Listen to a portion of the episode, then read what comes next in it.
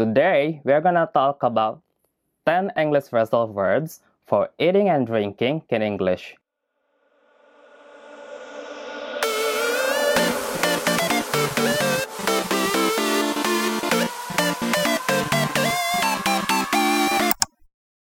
Hello warga beringgris!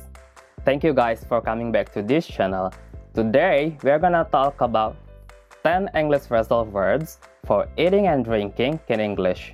But, as always, before we get to the video, don't forget to like and subscribe to this channel if you haven't subscribed already.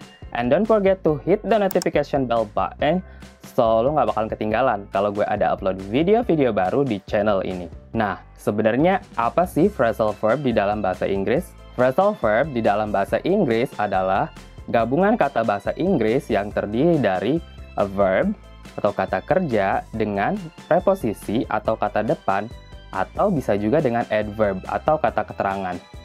Nah, biasanya kata-kata tersebut artinya akan berbeda cukup jauh dengan kata kerja dasarnya. Kayak misalnya contoh look after. Look after itu artinya merawat, sudah bukan melihat lagi, seperti kata kerja dasarnya look, yang artinya melihat. And without any further ado, let's get started.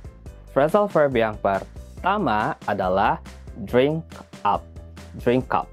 Drink up. Biasanya phrasal verb ini dipakai untuk ketika kita ingin mengajak memulai minum biasanya sih orang bule pakainya gitu ketika mereka ingin ngajak mulai minum atau bersulang. Kayak gampangnya let's enjoy drinking atau please drinking. Kayak misalnya contoh in the sentence, our beer start here, let's drink up.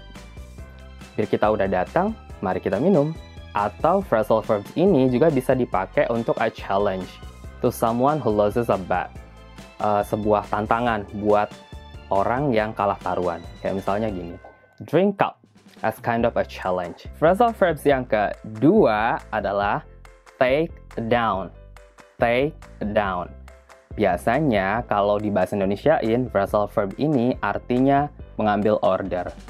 Phrasal verb ini biasanya dipakai oleh waiter atau waiters ketika mereka ingin mengambil orderan kita dan kemudian menuliskan orderan kita on their notebook.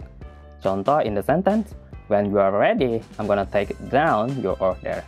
Kalau lo udah siap, gue mau catat orderan lo. Phrasal verb yang ketiga adalah set down. Biasanya phrasal verb ini dipakai masih sama oleh waiter atau waiters juga di suatu restoran ketika mereka ingin meletakkan pesanan kita ke meja kita. Gampangnya gini deh, ketika lo makan di warung Padang, biasanya tuh kan si Uda sama si Uninya bawa piring-piring banyak, kemudian meletakkan di meja meja pelanggannya atau meja konsumennya. Nah, itu proses meletakkan piring ke meja pelanggannya itu disebut set down. Contohnya in the sentence, please set the plate down on the table. Phrasal verb yang keempat adalah cut up. Cut up. Cut up. Phrasal verb ini biasanya dipakai ketika kita ingin memotong-motong kecil makanan kita supaya mudah dimakan. Kayak mungkin lo datang ke restoran, terus lo bisa mesen mungkin mesen chicken atau beef atau steak atau fork atau apa pun yang ukurannya tuh cukup besar dan lo nggak bisa langsung makan sekaligus. Maka lo perlu memotong-motong menjadi bagian kecil. Nah, proses motong-motong jadi bagian kecil tersebut disebut cut up. So, in the sentence, misalnya kayak gini please make sure to cut up your steak into small pieces. Lanjut ke phrasal verb yang kelima. Cut into. Cut into. Yang artinya kalau di bahasa Indonesia in artinya membelah. Biasanya phrasal verb ini dipakai untuk membelah for the first slice. Atau bisa juga untuk memastikan sesuatu tersebut matang sempurna atau belum. Contohnya misalnya in the sentence, When we cut into the chicken, all the juices came out. Phrasal verb yang keenam adalah ring up. Ring up. Yang artinya, kalau di bahasa Indonesiain, artinya menjumlahkan total. Phrasal verb ini biasanya masih sama dipakai oleh waiter atau waiters atau mungkin juga kasir ketika mereka ingin menjumlahkan keseluruhan berapa bill yang harus kita bayar. So in the sentence, for example, I'm gonna ring up your bill at the cash register. Phrasal verb yang ke-7 adalah sub up. Sub up.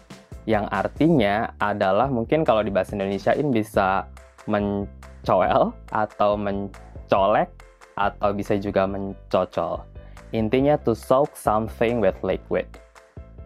Misalnya kayak lo mencocol roti ke sup kayak gitu. Atau mungkin bisa dipakai ketika lo makan rujak, cocol buah-buahan ke sambal. So for example, in the sentence, I like to soak up my soup with bread.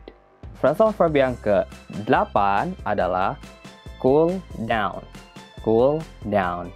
Phrasal verb ini artinya kalau di bahasa Indonesiain artinya mendinginkan sebentar sebelum dihidangkan. Nah, biasanya mungkin kalian akan menemukan phrasal verb ini ketika membaca English recipe, resep-resep berbahasa Inggris. Kayak misalnya ketika habis bikin pie, keluar dari oven kan panas banget. Nah, itu mesti di cool down sebentar. So for example, in the sentence, please allow the pie to cool down and serve. Lanjut ke phrasal verb yang ke-9. Heat up. Heat up. Heat up. Yang artinya kalau di bahasa Indonesiain adalah memanaskan. Phrasal verb ini biasanya dipakai lebih ke penggunaan microwave, oven, atau mungkin juga kompor. Ketika kalian ingin memanaskan mungkin makanan sisa kemarin, atau juga mungkin bisa ke frozen food. Contohnya misalnya kayak gini, I like to heat up my pizza before I eat it my leftover pizza. Atau contoh lain misalnya, you should heat up your yesterday's soup so it would be good to have that. Phrasal verbs yang terakhir atau yang ke-10 adalah chow down. Chow down. Phrasal verb ini sebenarnya adalah slang expression ketika lo pengen kayak makan barbar kayak nggak ada akhlaknya gitu saking excitingnya dan saking enthusiasmnya ketika lo makan dan you are not thinking of being polite atau looking nice ketika lo makan. Nah for example in the sentence let's chow down some pizza after this. Okay guys those are the tense of phrasal verbs. I hope those are useful for you. As maybe you want to visit restaurant or cafe, and of course for eating and drinking in English. If you have any questions, please let me know in the comment section below. Seperti biasa, sebelum gue tutup, jangan lupa di like, subscribe tentu aja, komen, dan di share video ini kepada seluruh warga beringgris Ria supaya makin pede ngomong bahasa Inggrisnya. Until then, see you on the next video. Bye!